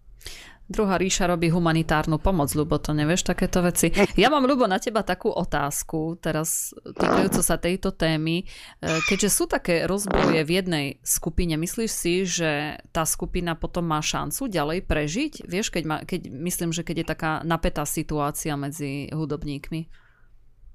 A tak myslím si, že Pink Floyd už svoje povedali, Waters takisto svojou tvorbou, ako každý z nich, keď má tie tvorivé schopnosti, čo aj má, môže pokračovať ďalej, ale samotná skupina, aspoň Gilmour a Waters, ja viem, keď sa v iných skupinách pohádajú, častokrát to býva pre peniaze, ponorková choroba. Nie takéto zásadné veci, ale takýchto zásadných postojoch a toľko nenávisti a špiny vychrlenej, tak tam si myslím, že ťažko môžu tí ľudia spolupracovať, akože pre, prekonať to, odpustiť si, ale myslím, že a v tomto prípade je to už bezpredmetné. Ale každý si môže vybrať aj z týchto vyjadrení, že či je pre neho dôležité, čo hovorí Roger Waters, a či to je určujúce, alebo povie Gilmore, Gilmore, ktorý sa vyjadril jednou vetou. Je to presne tak, lebo to napísala teda jeho partnerka. A čo tým sledovala tá jeho partnerka? Ja si myslím, že Waters robí aj svojou tvorbou, aj svojimi koncertami a svojimi myšlienkami. Veď on má e, to také, povedal by som, ľudské, humánne cítenie a je proti tomu, aby sa diali zverstva a zločiny vojnové. A to jedno, to ich pácha. Či to je na strane Ukrajiny, či je to na strane Ruska, či je to teror, či je to politika Izraela. Ale tuto je opäť evidentné, cenzúra, autocenzúra, angažované umenie, koho môžete kritizovať a o kom máte byť ticho. No to Waters nedodržiava. A v tom si myslím, že je to zásadový človek, bez ohľadu na to, či sú jeho myšlienky sympatické alebo nie. Ale má odvahu takto vystúpiť a povedať tieto myšlienky. Ďalšia vec je samozrejme aj to, že čo mu už len môžu urobiť, čo zastrelia? Tie ho nemôžu, ekonomicky ho zlomiť nemôžu, psychicky ho neuštvu, pretože je silný človek. Takže môžu na ňo kýdať, môžu viesť proti nemu kampane, môžu dávať všelijaké nálepky na ňo, ale nemusí sa podriadovať ako títo naši umelci, ktorí sa podriadujú presne dobe a požiadavkám doby. Ale nemôžeme sa čudovať. Nemôžeme sa čudovať, pretože áno, každý chce žiť kvalitný život a dôstojný život. Otázne je, za akú cenu. No a keď pre umelcov je dôležité, aby povedali a urobili čokoľvek, lebo majú hypotéku, chcú krásny byt, chcú peknú chatu a podobne, čo sa nemôžno čudovať, veď to uh, ľudia túžia po týchto veciach a nie je na tom nič zlé. Ide o to, ako sa dostanú k peniazom, prečo dostávajú tie peniaze a za čo sú tie majetky, v ktorých potom odpočívajú a relaxujú a podobne. A čo schopní sú všetko urobiť, povedať, zaprieť a napriek tomu sa tváriť, že žijú spokojne. A navyše sú ešte celebritami, ktoré naivné stádočko obdivuje v časopisoch. Mm-hmm. Ja viem, lebo len jedna vec je, že keď sa pohádajú v skupine, ja tomu rozumiem jasné, že sú, sú tam nejaké rozpory, však za takú, za takú dobu to ani nejde bez hádok, ale na druhej strane si zober, že také ideologické presvedčenie. Predstav si, že my by sme založili kapelu, metalovú samozrejme, hej, ty by si hral bicie, ja trval z gitaru, spievala by nám Pauhofová, na, na, na, na basu by nám hrali, ja neviem, Kaščák, ja neviem, či by sme to ako psychicky dali. Keď máš, ako pri sebe, máš spolupracovať s ľuďmi, s ktorými ako nejak ideologicky nesúhlasíš, aj keď sa treba nebavíte o, ja neviem, o pohode, o týchto veciach, ale ja si myslím, že to by sme, to by sme fakt nedali, takú zostavu. Ja si myslím, že takí ľudia by si asi nerozumeli sú napríklad uh, sú skupiny, kde uh, sú ľudia, ale neby, nepoviem, že sú z úplne iných politických táborov, ale jeden je veriaci, jeden nie je veriaci, ako nemusia viesť proti sebe náboženské vojny a napriek tomu dokážu existovať, pretože texty sú o niečom inom a hudobne si rozumejú. Ale myslím, že v takýchto vyhrane, vy, vyhranených životných postojoch názorových a spoločenských, tam asi ťažko môže byť nejaká spolupráca. Navyše, keď v tej hudbe sú aj texty ešte instrumentálne, no neviem, musí byť súzvuk tých duší, však musia byť, ako sa hovorí, naladené na jednu vlnovú dĺžku. A tam je asi veľmi veľký problém, aby sa nejaké také telo sa hudobné zladilo, keď si tí ľudia absolútne nerozumejú. Nemusia si rozumieť v osobnom živote, samozrejme. Môžu mať rôzne preferencie, niekto chodí rád na futbal, niekto chytá ryby, niekto e, číta literatúru, iný, neviem, má e, nejaké zručnosti a je kutilom, to je iné ale spoločensky rodine sa môžu a na určitých hodnotách sa môžu zhodnúť. Ale v tomto prípade, že asi asi nie, asi tá pohoda nebude. Mm-hmm. nedáme to, nedáme to psychicky. Dobre, ja by som navrhla, dajme si teraz krátku prestávočku a potom sa pozriem na vaše maily a na správy. Tak sme späť po krátkej prestávke, no a teraz sa už ideme venovať diváckým otázkam. Máme tu, máme tu otázku, alebo skôr taký e, dotaz. My sme totižto predtým, ešte skôr sme spomínali, že v San Reme vystúpi samozrejme pán Zelenský, ktorý by nesmel chýbať na žiadnom podujati. No a divák sa pýta, že či bolo nejaké posolstvo, že aké, aké posolstvo dal Zelenský. Tak neviem, Ľubo, videl si to? No, my sme to spomínali a čakali sme, ako to dopadne, pretože festival piesni v Sanreme to má tiež svoju tradíciu. A Zelenský vystupuje všade samozrejme, na hudobných festivaloch, na politických konferenciách, filmových festivaloch. No, je to v prvom rade herec, komik. Má veľmi bohaté skúsenosti, sociálne siete, ako sa robí promo, ako sa robí PR, takže pekne v tom aj pokračuje, pokiaľ ide o politickú scénu. A má veľmi a bohatú zbierku a... ocenení áno, no zberateľ rôznych ocenení samozrejme. No a veľmi dobre vie, že každá príležitosť, to je jedno, kde to je časti sveta, ale vytvára sa tá atmosféra. No, v Taliansku teda plánoval, že v Sanreme opäť video, cez prostredníctvom videa vystupy, nechodí osobne samozrejme, známy festival Glastonbury s dlhoročnou tradíciou v Británii, tam takisto mal videoposolstvo. No a tak e, si bol istý, že Taliani a Sanremo mu to e, splnia, ale to plánované video však vyvolalo kritiku. Dokonca bola petícia, my sme o nej informovali. Spisovatelia, diplomati, intelektuáli, ktorí protestovali, že to je militarizácia festivalu. A dopadlo to teda tak, že nebolo videoposolstvo, ale jeho posolstvo prečítal, prečítal hostiteľ festivalu, umelecký riaditeľ Amadeus. Takže čítal to jeho posolstvo. Jasné, že to posolstvo tradične, konečné víťazstvo, podporujte nás a tak ďalej. Ale zaujímavá bola reakcia hnutia, ktoré sa nazýva Európa za mier, organizácia, ktorá reagovala na to jeho vyjadrenie, na ten jeho list, ktorý bol teda prečítaný. A oni mu teda vo svojom liste odpovedali, že pán prezident Zelenský, reagujeme na váš list tento večer, ako samozrejme, sme bojkotovali, pretože milujeme hudbu, ale ešte viac máme radi mier. Ten mier, ktorý ste, pán prezident, vo svojom poselstve ani raz nezmienili. Mier, o ktorý ste ani vy, ani európske vlády neusilovali. Ten mier, po ktorom volajú pacifisti a ktorí sú ponižovaní aj na Ukrajine vašou vládou, väznení a zabíjani.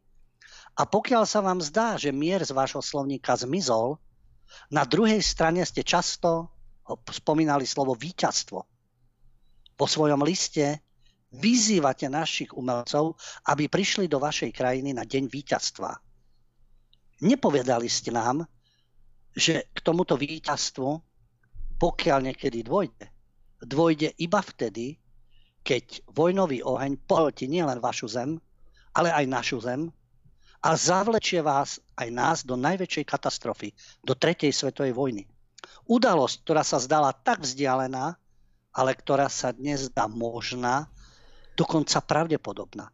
A potlesk, ktorý ste včera obdržali na tom festivale, tak diváci sú slušní ľudia, nie? Nebudú pískať, hoci sú proti, ale prečítali to tam. Takže potlesk nebol potlesk talianského ľudu ale potlesk obmedzeného mediálneho cirkusu. Pretože väčšina Talianov je proti vojne a dodávkam zbraní do vašej krajiny, ktoré spôsobujú stále väčší počet mŕtvych a nenastavujú mier. Pán prezident Zelenský, naše slova nepochádzajú z nepriateľstva proti ukrajinskému ľudu, ktorého si naopak veľmi vážime a chováme k nemu náklonnosť. Ale práve pre solidaritu a lásku, ktorú cítime k našim ukrajinským bratom a sestram, vám z celého, vás z celého srdca žiadame, aby ste ustúpili a uvoľnili miesto niekomu, kto by bol schopný viesť proces deeskalácie a mieru, než bude priveľmi neskoro. Takže toto je reakcia, to už sme zvyknutí, víťazstvo, zbranie a porazíme a my budeme tí koneční výťazia. Ani zmienka o tom, že hľadať nejaké riešenie, pretože ultimatívne požiadavky nie sú riešením. Táto Rusi nepristúpia. A to podnecovanie, vlastne to, čo aj Robert Waters hovoril, kam to chcete dohnať? Do jadrového Armagedónu? To potom už bude neskoro ukazovať, že ale to Rusi spustili, tak keď ich neustále tlačíte k tomu, aby použili všetky prostriedky, lebo môžete niekoho poraziť. To je ako, dajme tomu, férový boj.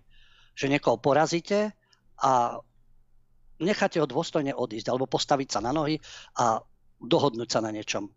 Ale pokiaľ niekoho po porážke, alebo teda pokiaľ nad niekým vyťazíte a neustále budete stupňovať svoje násilie a ponižovať a urážať a tvrdiť, že to toho protivníka napokon úplne rozdupete a zničíte, tak on urobí všetko, čo je v jeho silách, aby prežil. Pretože to je put seba záchovy. Prirodzený. To platí pre jednotlivca, pre štát, pokiaľ ten človek nie je zbabelec a neujde. Aj to je riešenie, samozrejme, môže sa pripraviť na ďalší útok. No ale kam už celé Rusko ujde? Tu už je buď prežije, alebo neprežije. A to je jedno, či tam bude Putin, alebo nebude Putin. Bude tam niekto iný.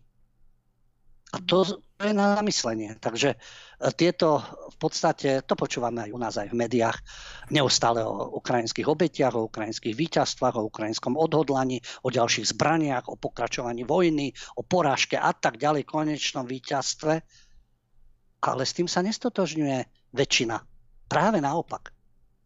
Práve naopak tí, ktorí pracujú v médiách, tí, ktorým vyhovuje toto politické štvanie, alebo slúžia určitým hegemonistickým záujmom. No a potom sú to tí liptardi, ktorých spomínam aj ja v knihe Libioti a liptardi, lebo tí liberálni užitoční idioti, to sú tí, ktorí sedia na tých pozíciách, v redakciách, na úrade vláde, v prezidentskom paláci majú určitý vplyv, influenceri a tak ďalej umelci, ktorí šíria vplyv. No a potom sú tí liptardi, to sú tí liberálni retardi, ktorí na všetko prikyvujú, sú schopní nenávidieť všetkých ostatných, lebo takto povedal, napísal redaktor, takto povedal politik, takto zahral umelec a vyjadril sa. No ale vedie to len stále väčšej a väčšej konfrontácii, čo nevedie nikam. Takisto ako táto Európa za mier a takisto ako Roger Waters veľmi, by som povedal, výstižne túto situáciu popisujú a volajú po zdravom rozume tak my už po roku bojov samozrejme vieme, ve to už je očividné, že mier tu nie je žiadúci. Samozrejme, kto chce mier, tak je, tak je navyše extrémista a to si myslím, že už je naozaj extrémne vyjadrenie. Už je to extrémna situácia, kde to, kde to celé vôbec došlo a keď si vezmeme, že už aj Turecko chcelo mierové rokovania, chcelo sprostredkovať, takisto teraz Bielorusko má vyhlásil Lukašenko, že tiež, že chce umožniť, aby sa na jeho pôde tam konali mali tie mierové roz, rozhovory, no vôbec všetko bolo odmietnuté, tak samozrejme, že sa tu plnia záujmy niekoho úplne, úplne inému, iného, komu táto vojna vyhovuje. No a ja by som na záver ešte dajme takú, takú pozitívnu správu, pretože stále, stále hovoríme, že na svete teraz zúri cancel culture, všetko sa ruší, uh, woke, ideológia všade zúri, no ale je jedna americká krajina, a to je Florida, ktorá má republikánskeho guvernéra Rona DeSantisa, ktorého tiež veľmi často spomíname aj v správach, aj v našich reláciách. No a ten vyhlásil vojnu vouk ideológií. Tak Lubo, daj na záver takúto pozitívnu vec. To je tá názorná ukážka, keď teda umelci prísluhujú, akademická pôda, novinári. Ale keď voliči si zvolia takých politikov, ktorí s nimi v tom idú, alebo ktorí na tom spolupracujú, no tak e, ten štát vyzerá ako vyzerá a tie pomery spoločenské sú také. Ale sú aj politici, ktorí to odmietajú a dostanú ten svoj priestor no a dokážu postaviť hrádzu to je tomuto absurdistanu a tejto idiokracii. Takým príkladom je floridský guvernér, spomínal si Ron DeSantis, ktorý e, spustil teraz e, určité rozhodnutie, e, pokiaľ ide o zákon a týka sa Disneylandu. My sme už častokrát upozorňovali na rôzne aktivity organizácií ako Citizen Go alebo Aliancia za rodinu, ktoré upozorňujú na ohrozovanie mravnej výchovy mládeže. A to je podsúvanie LGBTI agendy a multikulty agendy, ale LGBTI do rozprávok a vieme teplincovia, teda uh, eh, LGBTI princovia a princezné a transrodový a nebinárny a tak ďalej. To všetko strk Disney do svojich, do svojich rozprávok, do svojej produkcie a nie sú rodičia z toho nadšení. Lebo nie všetci sú progresivisti a práve naopak. Ale tá malá skupina to pretláča, no a potom tí, ktorí prikuvujú, lebo je to trendy. A tento sport, táto kultúrna vojna v súvislosti s Disneylandom ukázala, že dá sa aj zamedziť týmto, týmto určitým praktikám. To, čo vyzývajú organizácie, nenavštevujte Disneyland, um, neplatte si ich program, nepozerajte ich rozprávky a podobne, to je takisto riešenie, čo kšeft je základ, takže pre uh, Disneyland uh, a pre spoločnosť Disney je to dôležité, ale pokiaľ ide o Disneyland, na základe rozhodnutia zákonodárcov, a to miestneho parlamentu, teda v rámci Floridy, Floridského kongresu, guvernér Ron DeSantis prevezme od spoločnosti Disney kontrolu nad zvláštnym územným celkom. Ide o to, že republikáni v tom kongrese miestnom schválili reformu takej oblasti pri meste Orlando, v ktorom sídli zábavný park Disney World. A ten návrh zákona upravuje fungovanie v tejto oblasti. To má 100 km štvorcových, tam Disneyland to vlastní, vla, spoločnosť Disney a guvernér menuje 5-člennú radu, ktorá bude poverená dohľadom nad verejnými službami tej oblasti. Doteraz tam bola samozprávna rada, ktorú menovali v rámci spoločnosti Disney. A tam samozrejme vybudovali turistické atrakcie, tam vlastne lokálna vláda, to znamená, že oni majú vlastné plánovanie, hasický policajný zbor, ich sa netýkajú pravidlá daného okresu, ktorý je okolo. No ale Disney ako spoločnosť sa začala angažovať proti zákonu o rodičovských právach v školstve ktorý sa teda na Floride začal uplatňovať. A ten text sa týkal vyučovania, ktoré e, sa zaoberalo sexuálnou orientáciou alebo rodovými aktivitami pre menšie deti a obmedzil tento zákon preberanie týchto tém v určitých ročníkoch. No a kritici samozrejme spustili, že to je proti sexuálnym menšinám a zákon bol označovaný Don't say gay, nehovor gay. No, čiže do detí to treba hustiť samozrejme už od menších detí. No a na Floride si povedali, nie, vy nebudete zaťažovať detské mozgy týmto, veď každý, každý vek má určité, určité štádium, keď môžete rozoberať isté problémy. Však to je vekovo dané, ale oni by to najradšej ako servírovali do detských hlaviček, aby úplne zmiatli. Takže DeSantis počas týchto uh, rôznych polemik o danom zákone a postupe vyhlásila v súvislosti s Disney, lebo oni presadzujú tú LGBT agendu, že ani Disney, ani ďalšie korporácie nebudú podsúvať natlakové kampane.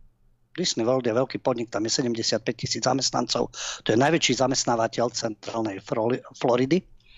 A tým pádom to teraz nebude riadiť Disney, ale bude to riadiť teda tá správa, samozprávna rada v rámci, v rámci guvernéra. A dôležité je to, že ako vidieť, dá sa postaviť tejto agende.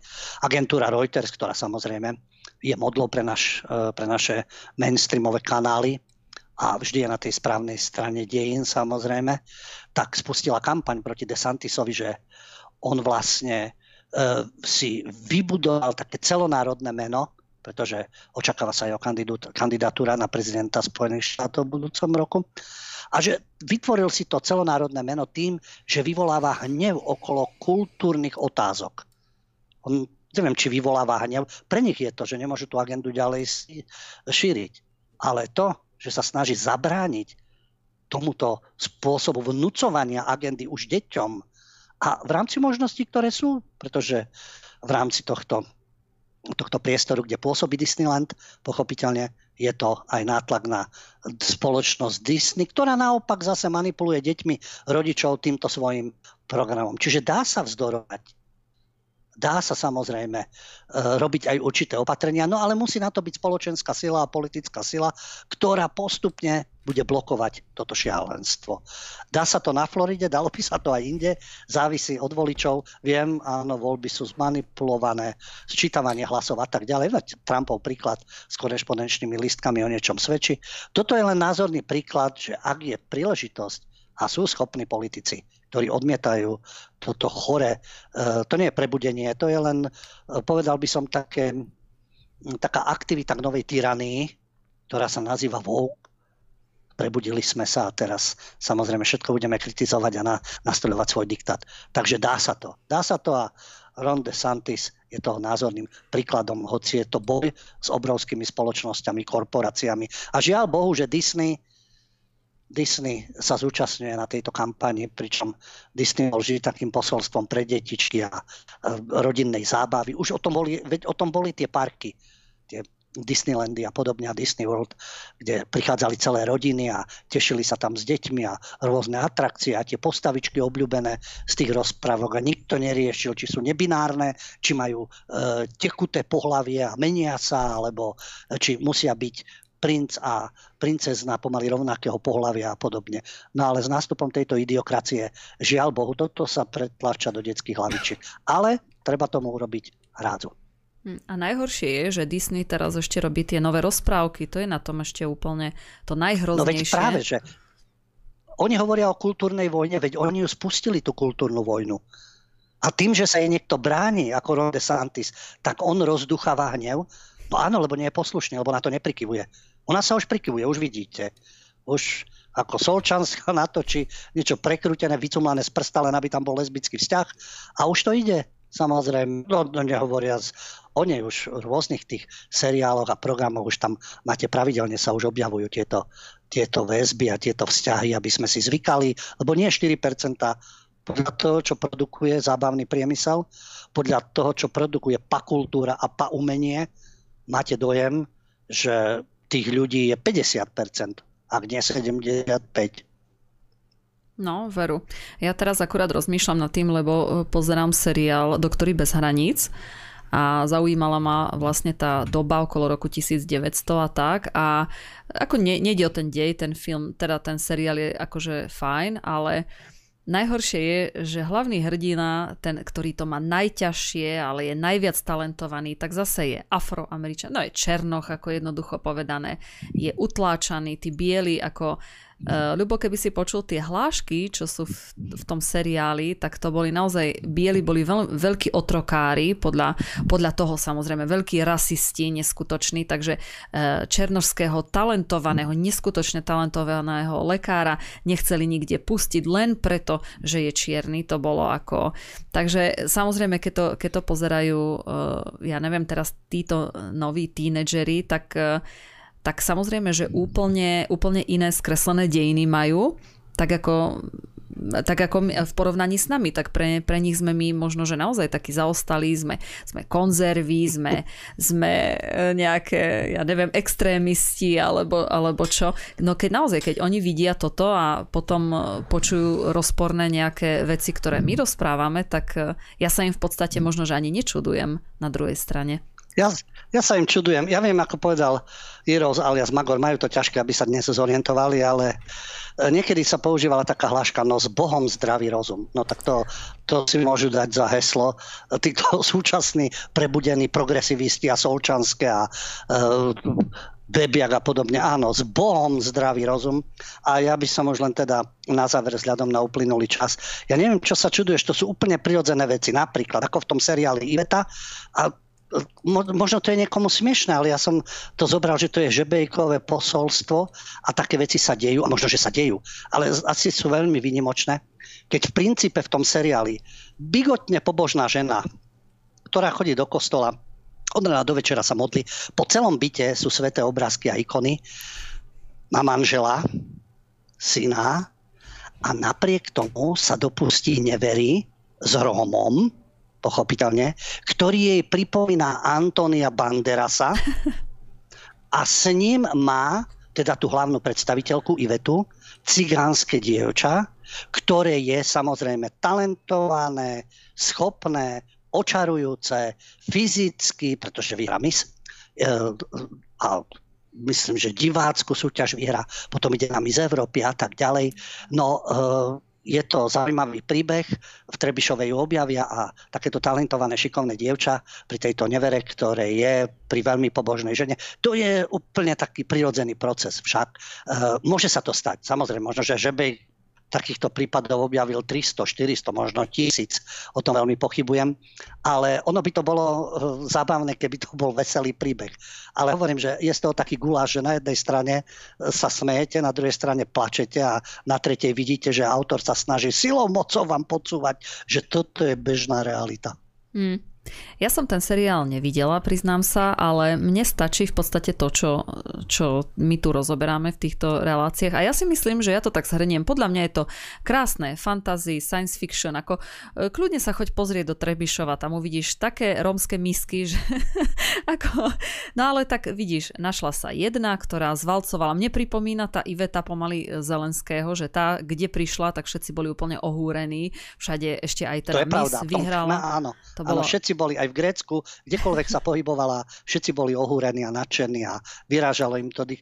Mala síce veľmi primitívny prejav, vulgárnosti, nadávky a tak ďalej, ale bola takým nejakým zvláštnym ideálom prirodzenosti. No, ak to nazváme prirodzenosť. Ale hlavne je to o tom, že Žebek si plní svoju ideologickú úlohu. Takže e, ja som to schválne pozeral, že čo ešte Žebek dokáže predviesť, pretože mal dobré veci, nepochybne, ako Pelišky Pupendo, to je klasika. Myslím, jedna ruka netleska je takisto jeho. No ale tie jeho názory, myšlienky, viem pri každých voľbách, ako sa angažuje, ako opisuje ľudí, ktorí majú odlišný názor a veľmi vulgárne a nenávisne, ale to robia slušní ľudia. Samozrejme, slušní a dobrí ľudia a demokrati by tých ostatných najradšej, no totalitné režimy by nad tým žasli, čo by boli oni schopní vo svojich mysliach a aký prístup majú k tým ľuďom ako k menej cenným. Jasné. No tak som bol zvedavý, že čo No a navyše tá propaganda, lebo ako náhle vidíte, že je to všade ospevované, je PR, tak vždy si položíte otázku, prečo je to skutočne tou kvalitou, nejakým tým posolstvom, vysokou úrovňou humoru alebo niečoho podobného. No a potom sa človek nestačí diviť. No ale je to otázka vkusu, každý si vyberie, čo sa mu páči a čo nie. Mm-hmm. Dobre, ešte teda posledná otázka k tomu. Vyhrala Iveta aj Miss Sveta? to, možno, že v dvojke. V dvojke. Ale neviem, či dvojka bude, lebo končilo to teda v rámci Bratislavy a s víziou, keď Ondrik teda ako ten homosexuálny modný návrhár, ktorého sa tam partner takisto neustále myhne. No ale veď to k tomu patrí, veď to nie je nič nové pochopiteľne v tej oblasti, ale robiť z toho ako mimoriadný kult a mimoriadnú kvalitu, lebo nikto iný potom nie je taký kvalitný a schopný. A to nesúvisí s tým, aký je jeho sexuálny život. To nás nemusí trapiť ani zaťažovať. No a končí to tým, ako ju pripravuje, že predsa len, eh, hoci už je tehotná a tak ďalej, ale predsa len pôjde do tej Európy a tam bude súťažiť. Takže či aj bude Miss Universe, uh, alebo Miss World, alebo čo bude, uh, tak ak natočí dvojku. Ale viem, som ti spomínal, alebo som to nespomínal, už sa chystá ďalší seriál, to tak súťažia medzi sebou, tie kanály. Jeden kanál, Jojka toto vyprodukoval a druhý kanál, Markíza, už pripravuje nejaký kriminálny seriál Odohrávať sa to bude v Chorvátsku. Tí vyšetrovatelia budú dvaja, bude Čech a Slovenka, no a tá Slovenka bude táto Ferencová, táto Alžbeta, táto Iveta. Takže kariéra pokračuje a zdá sa, že tento angažovaný trend marginalizovaných menšín, to má teraz ako Mm-hmm. To, to je teraz na Oscara. Mm-hmm. No takže Pauhofová, Kerekeš tie už sú out, no a In je teraz... No, oni tiež splnia svoju úlohu, ale predsa len Pauhofová, Kerekeš, no názory správne, ale chce to ešte ísť ďalej. Ano. Chce to naozaj marginalizovanú skupinu LGBTI a niečo podobné. Čiže to chce ešte viac vystupňovať. No a tam tam tieto dámy žiaľ ešte majú značné rezervy. Jednak vo farby pleti však a jednak v sexuálnej orientácii, ale aj to sa dá zmeniť. No jasné, jasné. Ja si myslím, že oni niečo vymyslia, lebo potom ich čakajú len eh, vedľajšie úlohy, no a to si myslím, že nebudú veľmi spokojné. Dobre, tak eh, ja si myslím, že je čas ukončiť našu reláciu, aj sme to trošku dnes, eh, dnes prešvihli. Takže, David, ďakujem ti veľmi pekne za... Ďakujeme ja, majte sa. Dobre, Lubo, ďakujem aj tebe veľmi pekne. No a my sa vidíme a počujeme zajtra pri špeciálnej relácii s doktorom e, Jiřím Rajchlom. Takže, Lubo, maj sa pekne. Ďakujem za spoluprácu, ďakujem všetkým vám za pozornosť a my sa počujeme, vidíme v piatok po stopách pravdy. Dovidenia, do počutia.